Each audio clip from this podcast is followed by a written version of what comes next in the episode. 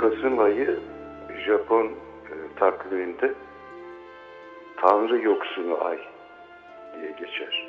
Tanrılar yoktur Kasım'da.